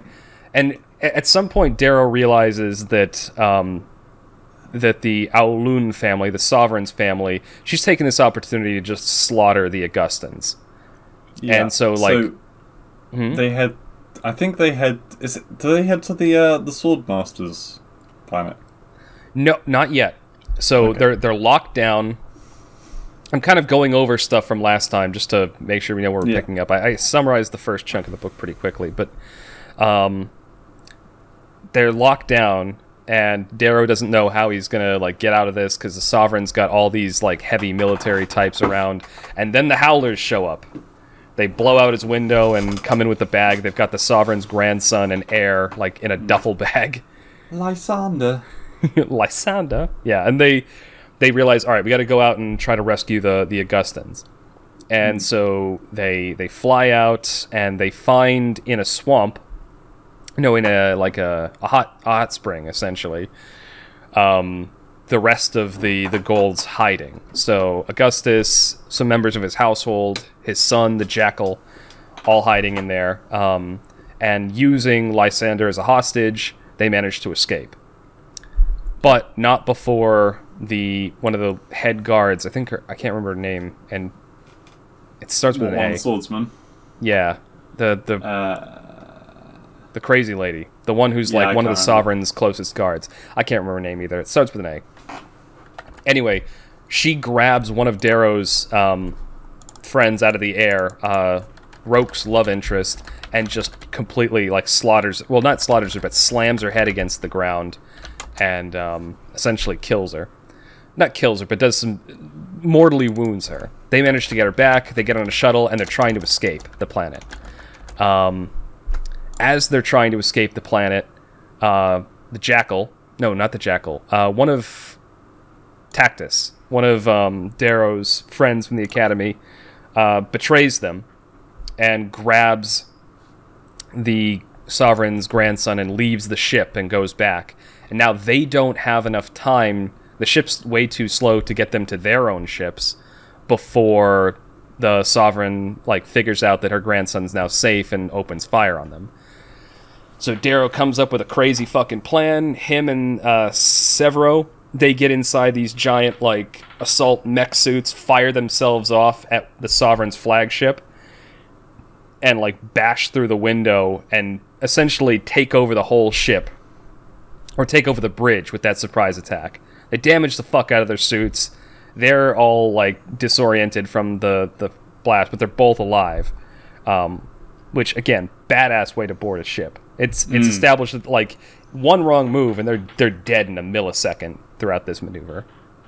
And Darrow thinking like, okay, how do I take over this ship? Because he's just got two people essentially. There's tons of other golds and other people on the ship, and so he he gets the communications, and he announces to everyone else on the ship that you know I've taken over this ship, and listen to me, like all the people who are not golds on this ship. It's like there's a button up here on the bridge, and any gold can access it. And if I press that button, I vent the ship, and I take it, and all you are dead, but I have the ship.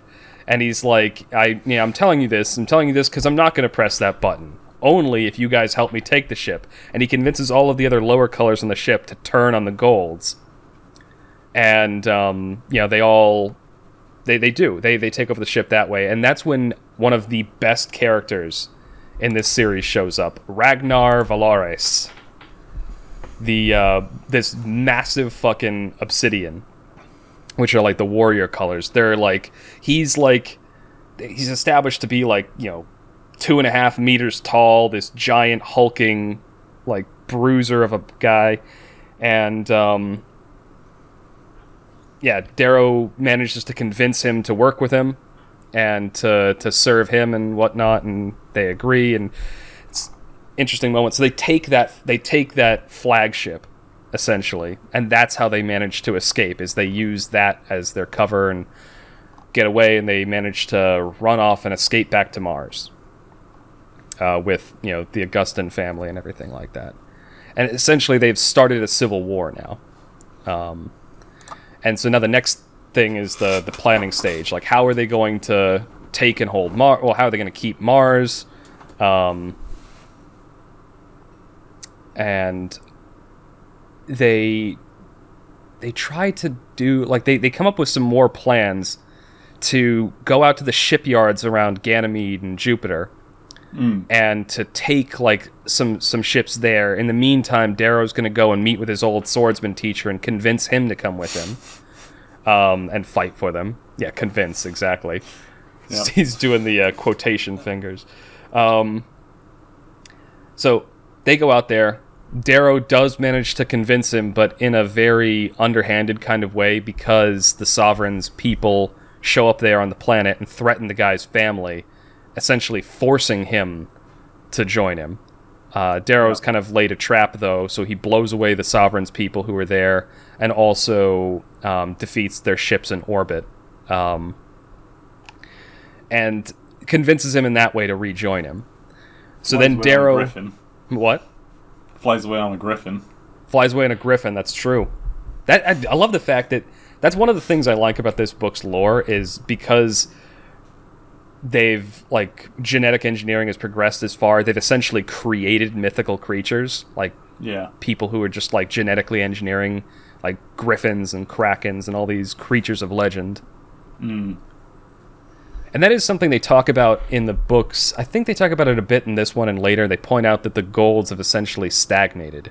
Like they've they've begun to think of themselves as gods, and they've crafted all of these mythical beings for themselves, and they've just Yeah, I mean, part of the reason why it was so easy for Darrow to start a civil war was because the Golds have been trying for however many hundreds of years to become just stronger and more powerful, and they have nothing to actually fight against because they Yeah. are the strongest things in the universe. they're the smartest. apex predators. Yeah. Yeah. Sorry, that's all I was going to say on that. Hmm. So, after taking that planet, there's also like a. I, I won't go into some of the, the details of the conversation he has with Lorn, which is his teacher, Lorn Laurenel Arcos. Um, they find out that Augustus has been captured. Like the Arch Governor Mars, he's been captured. He failed in his mission to take the ships at the Ganymede uh, shipyards, and um, now Mars is essentially in the hand of the uh, the Bellona family, the rival family, and the Sovereign. So Darrow comes up with like a daring plan to retake the planet, and um, oh, he also finds out who um, Ares is at this point. Oh yeah. Oh, also, we need to talk about um, Fitchner becoming part of the uh, the swordsman. That was this. Oh, you're right. Yeah, no, we didn't. That didn't get brought up. So, oh, no, no. Okay, no. He finds out about. sorry, I'm I'm getting ahead of myself. That that does happen, but it's after this scene. So, um, oh, okay. Darrow calls for like he takes advantage of this this thirst the the golds have for for glory and prestige and Conquest. yeah An and iron conquest. rain. He yeah calls an iron rain, which is essentially just in those the same mech suits they use to take over the ship, like him and Sevro. It's essentially from orbit, just golds firing down in these mech suits and raining down on the planet, and then conquering the cities that way. And it's kind of being part of an iron rain is something with like extra levels of glory. Like Yeah. that's the shit where people are like, that was the good old days when we were blasting dick first into our planet and it Yeah. couldn't stop us. Yeah, like the because that's how the golds originally because the golds originated from um, people who lived on the moon and they took over Earth by doing an iron rain like hundreds of years ago. And that's how they they came to rule the whole solar system. So he calls it, and of course, tons of people flock to his banner, and they're all like eager to get a little little piece of that glory, a little taste of that action. Empire. Yeah. Yeah. And so they rain down, and there's you know it, there's an epic battle, and there's all this this stuff that happens. There are traps that are set for them, and they they get around them He in some dies. ways. What? He and Sevro and several other main characters almost die from drowning. Yes, yeah, because they get they get hit with an EMP, and um, it knocks their suits out, and they fall into a river. And not even they are strong enough to swim in a basically a giant suit of metal that can't move. Yeah, yeah. But Darrow manages to use his razor and almost takes his whole arm off, but he uses his Yeah. razor to cut his way out of the suit and then cut Ragnar out, and then Ragnar and him. Like, he, this is a a bunch of other people. big, big point. He convinces Ragnar to pick up a razor, which it's a death sentence for anyone beside a goal to touch one of these things. Yeah. Uh, but the two of them managed to cut their way through the people who ambushed them and then you know save their friends. Then, the bit, the, a very important thing about the Howlers at that scene. One of the Howlers, yeah, one of them is so profoundly offended that the, he's picked that up. She like starts threatening Ragnar, like to put the razor down, or she's going to attack him. Uh, but Sevro and the other Howlers back uh, Darrow up, and they're like, "Yeah." It's like, "No, no, back the." Fu-. I think her name is Thistle. The the yeah, nickname. I think so. Um, so they they get her to back the fuck down. I think is that the day that Ragnar earns his coat. Uh, no, no, that's the fucking the the, the on the ship, the friendly one. Yeah, you're thinking that. Yeah, that's. Yeah, yeah, that's different. Um, Yeah. But Ragnar does lead a, a contingent of Obsidians, and they so they alone manage to take an entire troop of golds out and take a gate to this city. Yeah. Um, so this is this is the key scene, though. They they barely manage to after recovering what's left of his you know squad of howlers and stuff. They barely manage to get to the compound where the sovereign is on Mars.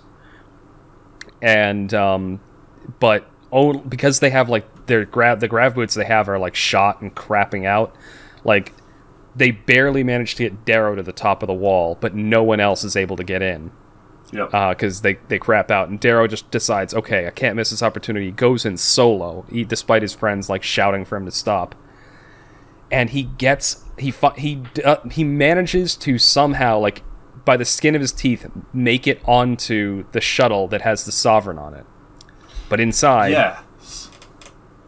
Hmm? Sorry. Were you gonna say No, you've. I think you've skipped a part because we've definitely skipped the part with um. Fuck, what's his name? Getting knighted. Fitchner. Yeah. So we didn't entirely. So it's. I'm getting to that because that that is key to this scene. Yeah. So I think they mentioned it earlier, but Fitchner, um, the proctor of Mars, the one that from the first book that's Sevro's uh, father, who kind of reluctantly helps him out in the first book, he has he's managed to like work his way up and become like knighted as one of the the highest tier knights in the society and you know personal guards of the sovereign essentially um so he's in the ship too. So he gets up there. It's the the female uh, Valkyrie who I don't remember her name. Not Valkyrie, uh, Harpy. Yeah. The I fucking swordsman lady. The, the one that crushed remember. his friend's head. Uh, Fitchner, one of the the Bellona. I think it's Cassius. No, not Cassius. Um, the big bruiser guy, who's a dickhead.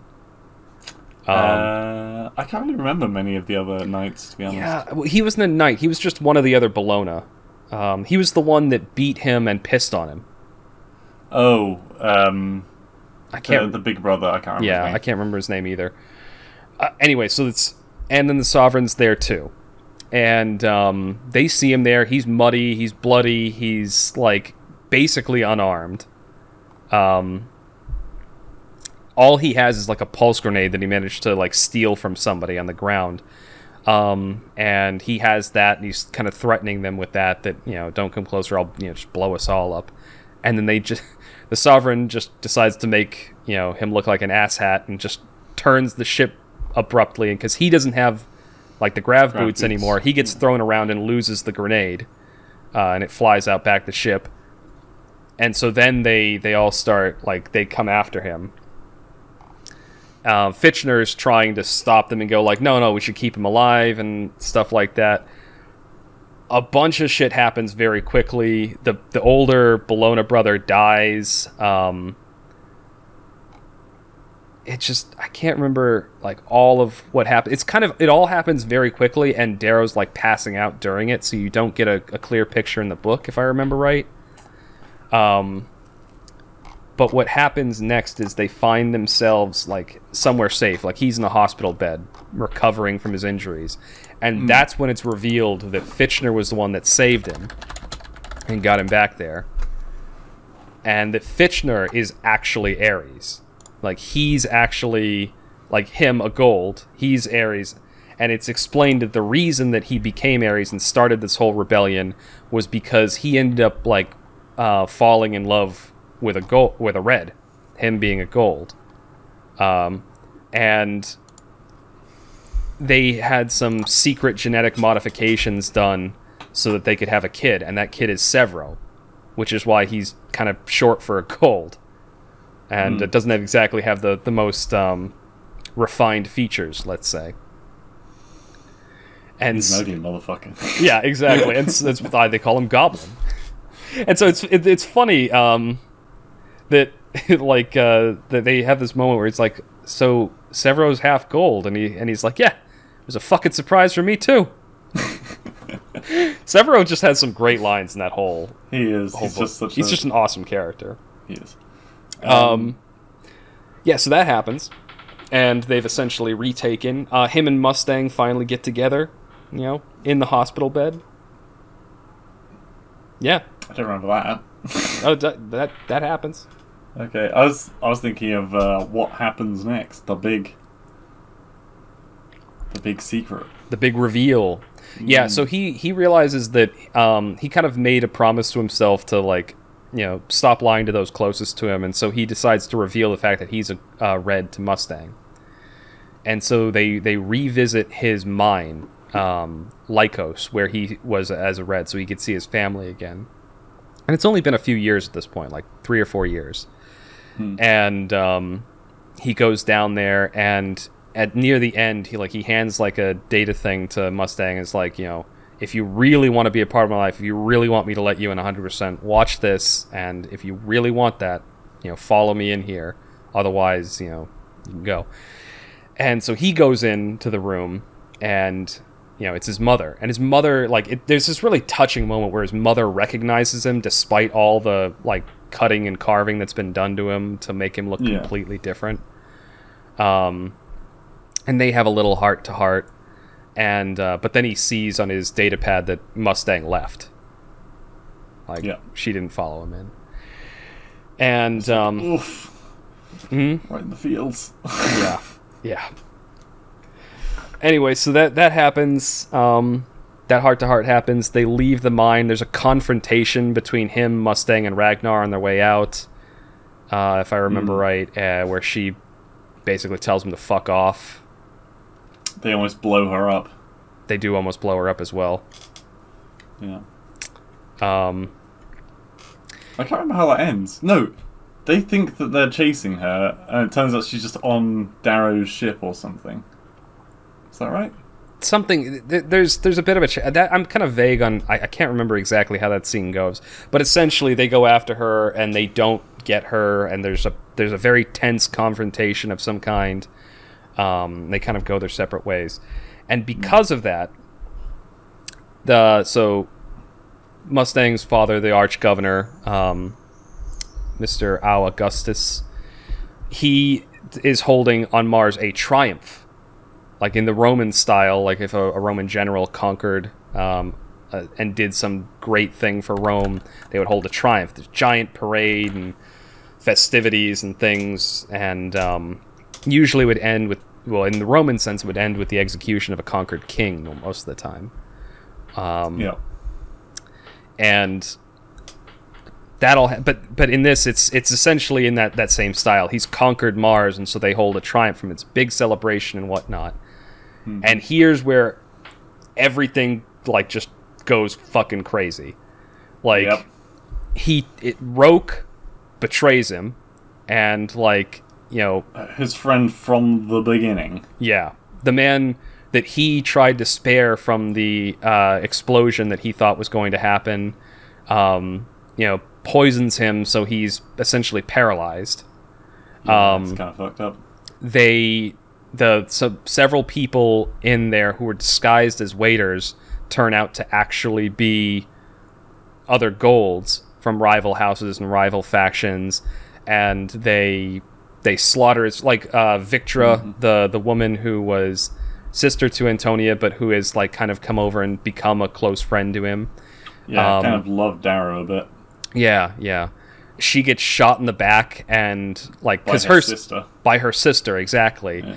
and like and it, it like paralyzed her from the, the the waist down, and she's like crawling over to Darrow and just like clutching onto him, just like with her with the like her last words, just going like, "It's like I didn't know, I didn't know this. I didn't know. Like it just like in her last words are just her trying to tell him like I didn't betray you. Um, Yep. she's she's got a very there's a whole unrequited love thing going on with those two. Um, Lorn gets it. yeah, Lorn Lorn dies. Um, what is it? Uh, a couple uh, a couple of the um, the children from the, the families of the, the outer planets they get slaughtered. Um, Strangely, quite a few people aren't at the ceremony though. yeah, like- quite a few people like Mustang and a bunch of others aren't there. Well, mainly because of that confrontation that happened. Yeah. Um, Several in the hells. the the the Telemanuses aren't there. Sevro isn't there because he went to look for his father because his father was missing. yeah, I don't. Was Nero? Was he there? Mm, you're talking about uh, Nero is the Augustus, head of the household. Was he already dead? N- Nero's the? Nero's the arch governor, right? Yeah. Yeah, he's there. He's there, and he. Th- this is the big culmination scene. Is his son, the Jackal, is one of the people that Oh, orchestrates yeah. the whole thing, and Darrow witnesses him like you know talking to his father, and his father's like, he's like, you know, are you proud of me now? I've conquered all this and done all this, and um, Nero's like, no, you're a fucking monster. How could you do this to our family? And the Jackal's like, oh, too bad, and he just shoots him in the head. Um, which these new allies of his get really pissed about because they needed him as like a bargaining chip or something like Yeah. that or or some some for some reason either to put him on trial or something like that This is the Red Wedding of the Red Rising series. essentially yeah and Roque like reveals to darrow in that moment that like you know essentially like he found out that he was a he was actually a red and just from that point on like he's just like i'm i must serve my people you're nothing but a liar and stuff like this and Yeah. Um, and then, like the last big reveal of the book is they handed him a box and just opened it in front of him, and in the box is Fitchner's head, Sevro's dad, Ares, and that's when where the book ends. Yeah. Big, With big plot twist at the end, and massive. very dark ending. Because So many deaths. whereas the first book ended on a very like upbeat note, like uh, like Yeah. it's like we've just conquered, and the second book feels like it's going to end that way, but at the last second, they got that big Oh, gut gosh. punch plot twist. And oh boy, does uh, I'm not gonna say any spoilers, but book three opens pretty fucking dramatically. And it's God, is it dark? I'm I think I'm in part I'm in part three of book three right now. I actually have to cold planet. I have to figure out where I left off because uh, earlier this week Yeah. I was playing Morrowind on the Xbox and I was I had my headphones on. I was just listening to the audiobook while I was doing it. And um I don't know, it was like 10 or 11 at night and was kind of laid down on my couch playing and I fell asleep at some point and I woke up like a few hours later at like 2 a.m. and to like Sevro yelling in the book and I was like, "Oh god, it's gone on a lot longer. I don't know Oh, what's going." So I have to find where I actually fell asleep. Oh, man. Did you did you leave the cold planet? Yes. Yeah, they they're past the cold planet now. But yeah, so Well, anyway. second book, I when I was looking online cuz I I always review audiobooks when I finish them, just you know, Yeah. put a star rating. I saw a lot of people complaining about the second book. They like they didn't like it as much as the first one. They felt like there was problems. I, I don't know. I I liked it. Like There was a lot more movement in the second one. In the first book, it's basically the mines, the city, the institute, and that's it. It's a lot easier to remember the things that happen Yeah. because there's a very it all takes place on Mars. yeah. Whereas this is you're bouncing all over the universe. Maybe Yeah. that's what people don't like. Yeah, it starts out in like the asteroid belt, and then it goes back to Mars, and then it goes to Luna, and then it goes to Ganymede, and then it goes back to Mars. So Yeah. you are bouncing all over the solar system in this book. Yeah, I guess. I, I, I, I don't know. I think it is probably of the three books, it's probably my least favorite, but it's still a phenomenally good book. Mhm. And uh, that last scene in particular, it's fucking beautiful. Oh, God, Some of the reveals, the drama.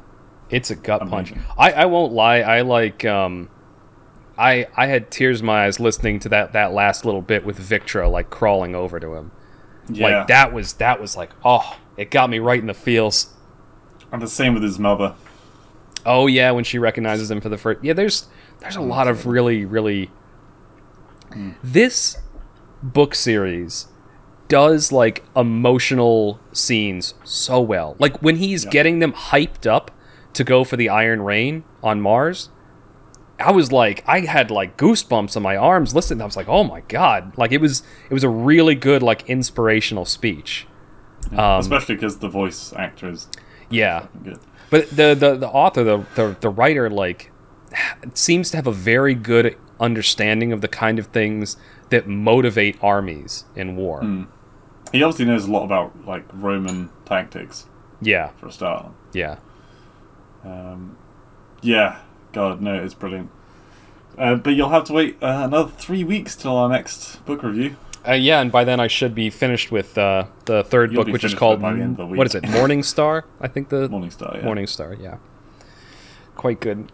But yeah, I'm still And enjoying then- the series, And then the After trilogy book, which which I'll have to read at some point. I'm not gonna read. You, I, I, I believe you when you said that they were kind of crap after these ones. I think there's only one book after it um, that I'm aware of, at least. There are three. I, I do still think you should read it. I absolutely do. And maybe you'll really enjoy it. I just know that I didn't. I mean, I'll take a look at it. I got plenty of Audible credits, so. yeah. But I think after I finish this series, there's another uh, book that I've been meaning to read. Hmm. Um, I've been going through a lot of sci-fi lately, so I think I need uh, I need a break from sci-fi.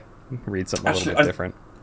I think that if you're going to read the fourth book, I think you should get that in physical paper form. Oh, I think it might be a lot better in physical paper form. did it have like a crap voice actor or something like that? one of the, the main, well, maybe not the main gripe, but one of the main gripes I had about the fourth book in the series is that they had four or five different voice actors, Oh, okay. And they kept switching Me- between th- them. that that can be done well because like the um, that Formic Wars series I talked about a few times. Um, they do that. They have a different voice actor for each character. Yeah, Um, like but it's it's always the voice actor for the character that is telling the chapter, and it works out because most of the time the characters aren't together. They're kind of scattered around um, throughout the solar system. They they interact with each other, but they don't. It's rare that they're all together in the same place. So it actually worked out well for that book because it was like okay. In this chapter, I know it's being told by this character because I can just the voice immediately. Um, and it yeah. it did well. But I can see for this series they've had one very good voice actor like reading through the book. And he's, and he still he still reads part of it. nah, yeah. But what I'm saying is this guy that they have in this current series has a very good vocal range. Like he can he can do very well like like I know when he's talking as each person because he's using Yeah. different accents. He's And whether it's an obsidian or a gold.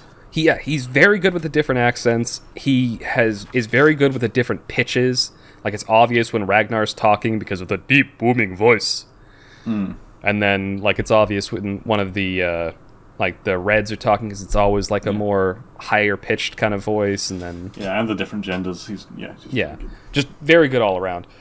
Um, but yes so far it's still loving the series and i'm on the third book now so highly recommend if you're into the i mean if you're into this even even like people who aren't a huge fan of sci-fi could probably like this because the story really isn't about like the hard science fiction there are sci-fi bits in it and it's cool to hear about the technology they're using but they don't go into too much detail it's more about the characters the factions and how the society is structured and how it's kind of become stagnant and decadent almost like the actual roman empire If you like social constructs, you'll like it. If you like epic battles, you'll like it. If you like politics, you will like it. if you like character drama you'll like it Yeah, even history, because like it's about all different kind of races being brought together on one side, whereas the others are trying to enslave them. I mean, yeah yeah, good. Ah, anyway, yeah, great, great book. Um,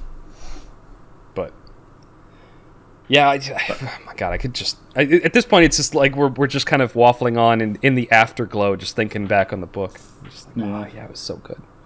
Anyway, Anything else you want to say before I? Cl- oh, oh, announcement for next week. We've got to figure out something special to do because next week is episode fifty-two, which is the one year mark.